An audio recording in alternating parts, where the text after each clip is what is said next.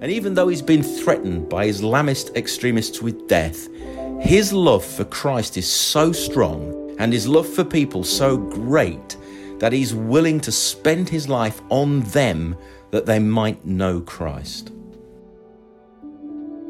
Across the world today, millions of Christians are persecuted.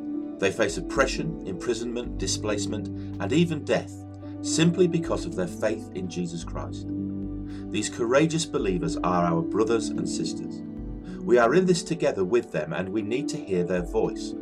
Join host Kenneth as we discover their stories today on Release International's Voice podcast.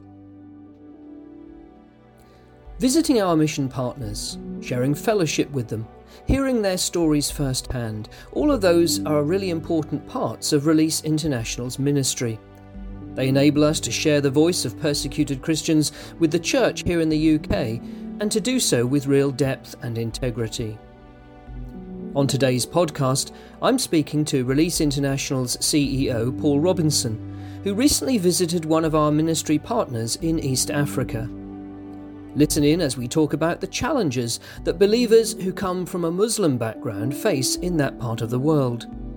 We also talk about the creative provisions our partners have put in place to support them. You'll hear about an imam who came to faith, about a lady who learned about love, and about how all of this can encourage you in your own faith.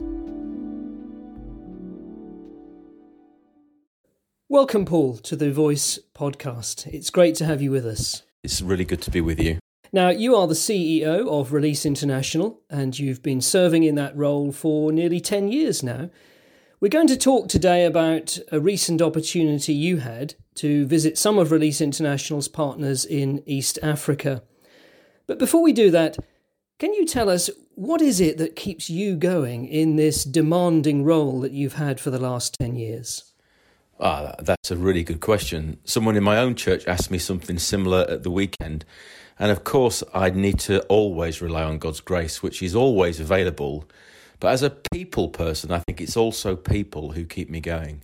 We've got a great team at Release International, including you, and all of them are so centered on Jesus and what they are called to do as part of this ministry. So they really do inspire me. But it's also the people we serve around the world. I was speaking at a church recently and as part of raising the voice of persecuted Christians there, I mentioned some of those people as examples. On the second day of being CEO of Release International, now 10 years ago, I, I met a North Korean Christian called Mr. Bay. Now, that's not his real name. In fact, all the names I'll mention have been changed for their safety. Mr. Bay is a North Korean Christian who had been forced to flee North Korea because he was being followed. He'd been in a concentration camp for his faith, but strangely, he was released. And it turned out that the North Korean government had released him so that they might follow him just to find other Christians. So he had to leave the country. His own testimony is incredible, but it was what he said about his parents which began to transform me. They were in a North Korean concentration camp because of their faith in Jesus. And through an underground network of believers, Mr. Bay had received this message from them. They said, Son, when you speak to believers about us, don't ask them to pray for our release. Ask them to pray that we will be the light of Jesus in this dark place. And there are so many like them all over the world who inspire me. And can I tell you about another one? Please do. Listen to what Paul the Apostle wrote in Philippians chapter 3, where he says, But whatever were gains to me, I now consider loss for the sake of Christ. What is more, I consider everything a loss because of the surpassing worth of knowing Christ Jesus my Lord, for whose sake I have lost all things. I consider them garbage that I may gain Christ and be found in him. That's amazing. And those particular words, I count all things lost that I may gain Christ, came alive to me again when I was in Lebanon visiting refugees from Iraq and Syria. I met a man there that we call John. John is from Iraq, and his family was forced to flee by ISIS. On hearing that the Islamic extremists were coming towards his town, John sent his family to the Lebanon, but he remained behind to protect his property, intending to follow them sometime later. Now, John was a rich man.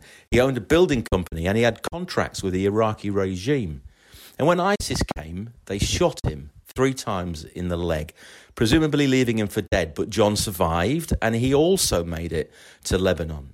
Now, John and his family lost everything and they're now refugees, but through their awful journey, they came to faith in Christ. John is a wonderful man who is full of joy and serves other people in the refugee camps. He shares the gospel as he goes and even with the Muslims there. Now, knowing what he'd been through, I asked him how he remained so joyful, and his answer was really simple. He said, Paul, I lost more than one million US dollars, but I gained Christ. Do you see what I mean? So it's, of course, the grace of God that keeps me going, but it's also the love of God in the lives of the people I meet that compels me on. Thanks, Paul. That's really encouraging, isn't it? And inspiring to hear. Now, the work that Release International is involved with in East Africa, I know is quite sensitive, so I know you won't be able to go into a lot of detail about names and places, but I'm sure there will be important things that you can share that will help us to hear the voice of our brothers and sisters a little bit more clearly. The main project that we partner with works with Christians who have come to faith from a Muslim background. So, can you tell us what kind of challenges do these new Christians face? Well, it's common for anyone anywhere in the world who leaves Islam to follow Jesus to have a really awful time. Of course, Muslim scholars will debate the issue, but in practical reality, particularly in Muslim majority countries, people leaving Islam to follow Christ are often considered to be apostates. So they'll be rejected by their families and cast out of their communities. They can face violent punishment and can even be threatened with death. And one woman I met recently from the Horn of Africa told me how painful it was, even now, not to be able to visit family members for their birthdays, their weddings, and even funerals. Years after leaving Islam, she is still rejected and ridiculed. And as I understand it, that isn't the only form of rejection that these new Christians can sometimes face, because the wider Christian population in the area can be suspicious of them. Can you tell us a bit more about that? Yeah, the Christians I spent time with recently in East Africa who had arrived there from Somalia, all of who had come to faith in Christ from Islam, said that even the local churches could reject them. They use this phrase, we've left but we've not arrived. And by that they mean that when they try to meet with Christians in East Africa, because of their own appearance and cultural dress, they are treated with great suspicion.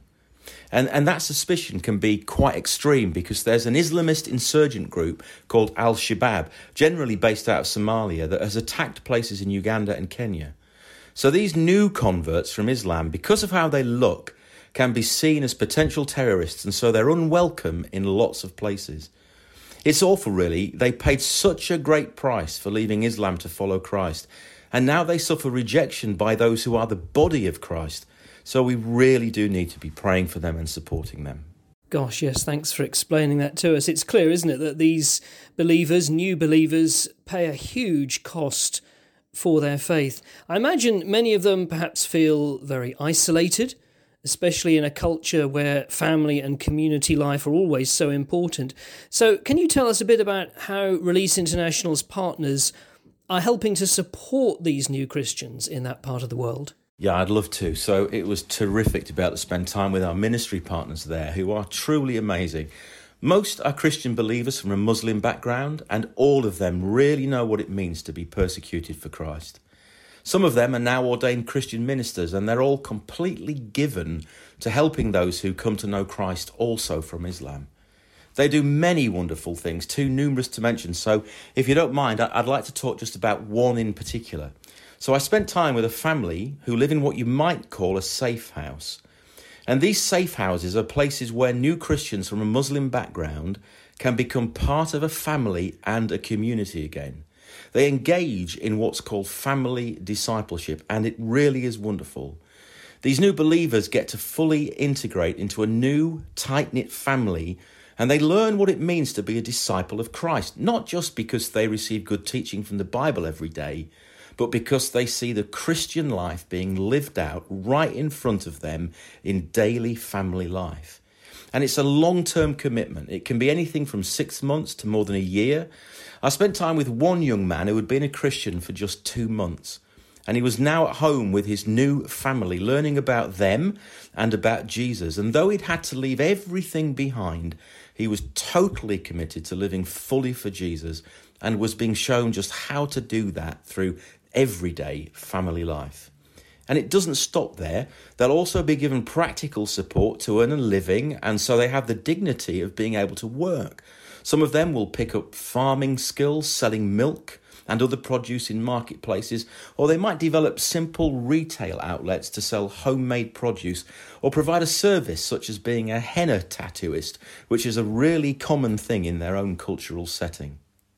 I believe it's also true is it, that there's an emphasis on sharing the gospel. In other words, not just supporting these new Christians in the way that you've just described, but also equipping them to share the good news of Jesus, even back into the Muslim community that first rejected them. Can you tell us a bit about that? Yeah, that's right. Uh, the gospel is fundamental to who they are. They have a real passion for sharing Christ. And one of the words you often hear there is intentional. And they're really strategic with that. With their new professions, they have opportunity to build bridges within communities. And having come to faith in Christ authentically and at great cost, they still intentionally want to share the love of their Father God with others. And they know how risky it can be to talk about Jesus in those Islamic settings, but their passion is for Christ and for those they live among to also come to know him. It really is remarkable. And I must tell you of one man I met who had been a leader in Islam who came to faith in Christ. It's a long story, full of what you might call miraculous revelation, but I'll keep it really short. As a boy, his parents were really keen to have him schooled well in Islam, and he was super intelligent. So he became an imam at a very young age, and he went on to be educated by Islamist extremists from Egypt, in Saudi Arabia, and Yemen. And so he became a, a senior Islamic cleric. But he began to see that Islam could not rescue him from sin and judgment. So he said to me that he felt like a blind man leading the blind. And no one had ever talked to him about Jesus, but he read about him in the Quran. And as he studied about Jesus in the Quran, he realized that Jesus was divine, and he even began teaching about Jesus in the mosque. So it wasn't long before he had to flee, and there's a, remar- a, remarkable story of how he escaped and crossed various country borders to get to relative safety. And now he's an ordained Christian minister, sharing the love of Christ in many dangerous places. And even though he's been threatened by Islamist extremists with death, his love for Christ is so strong and his love for people so great that he's willing to spend his life on them that they might know Christ. Gosh, incredible story, isn't it? God's amazing grace. Um, Paul, obvious question, but a, but a serious one then in the light of all of that. How is the Muslim community responding to this? Well, as I've already said, there are those that struggle with it. They reject these new Christians, they threaten them, and they pursue them. But our partner spoke about the idea of Muslims being shaken to make room for the gospel. In the Horn of Africa, for example, people are tired of war and are now spiritually hungry. He told one story of a man who was very, very hostile towards anything Christian, but his home was bombed and he lost his family. And not long after, he said these words to our partner. He said, If only we'd listened to your messages, we wouldn't be in war because you Christians bring peace. And that man was shaken by violence but has since become a Christian. He was angry, so full of hatred for Christ, but the war shook him and made space for the gospel. And there was another lady who came to Christ and said, Our husbands never told their wives that they're loved. And she thought that Christians were dirty and evil, but then she met some Christians and she discovered them to be the opposite. She found that they were the bringers of peace. Those were her words bringers of peace, love, and hope. And what eventually really won her over was when she was told that she was loved, that God really loved her. So she was shaken by love and gave her life to Christ. So we should go on praying, in the words of our ministry partner, that many Muslims will be shaken so they'll have room for the gospel of Jesus Christ to come in and change their lives. Paul, thank you so much for sharing with us today on the podcast. As we draw to a close, um, can you tell us how this particular trip impacted you? And how do you think the testimony of these Christians that you've been describing, Christians that you met, how should that impact us as Christians generally in the UK? I think it's just as we started this podcast, really, that the people I met there really shook me too, just as they always do. They inspire me and they cause me to want to live for Jesus even more than I do today, to live fully for Him and for people, whatever it might cost me personally. When I see the way they're living for Jesus at great cost, yet with such joy and love for people all around them, sharing the gospel of love with those who may even hate or harm them, it makes me want to see that kind of discipleship in my own life and more widely in the lives of Christians all around this country too. It might be a very different experience and culture for us here, but the needs of people are similar. You see, in John chapter 9, we read that when Jesus saw the crowds, he had compassion on them because they were harassed and helpless like sheep without a shepherd. And he said to his disciples, The harvest is plentiful, but the workers are few. Ask the Lord of the harvest, therefore, to send out workers into his harvest field. So it doesn't matter whether it's Africa or England, Wales, Scotland, or Ireland, people need to hear about Jesus and we're the ones who should make him known. Paul, many thanks again. In Colossians chapter 1, the Apostle Paul wrote, The gospel is bearing fruit and growing throughout the whole world. That is no less true today, and we praise God for the way He is calling people to faith in Christ in every place and from the most unlikely backgrounds. As we have heard, this is costly for many of our brothers and sisters in East Africa. But they bear that cost with joy, and their passion to share Christ is strong. Let's commit to stand with them in prayer and to ask God for the same spiritual fervour in our own lives. Thank you so much for listening to the Voice podcast. Please do subscribe through your favourite podcast app so you can stay connected to the voice of persecuted Christians. We'd love to hear your feedback on the podcast too, so please do share your comments with us. You can find us on Facebook, Twitter, Instagram, LinkedIn, and YouTube. And if you don't already receive our free quarterly magazine or prayer alert emails, then you can subscribe on our website at releaseinternational.org forward slash podcast.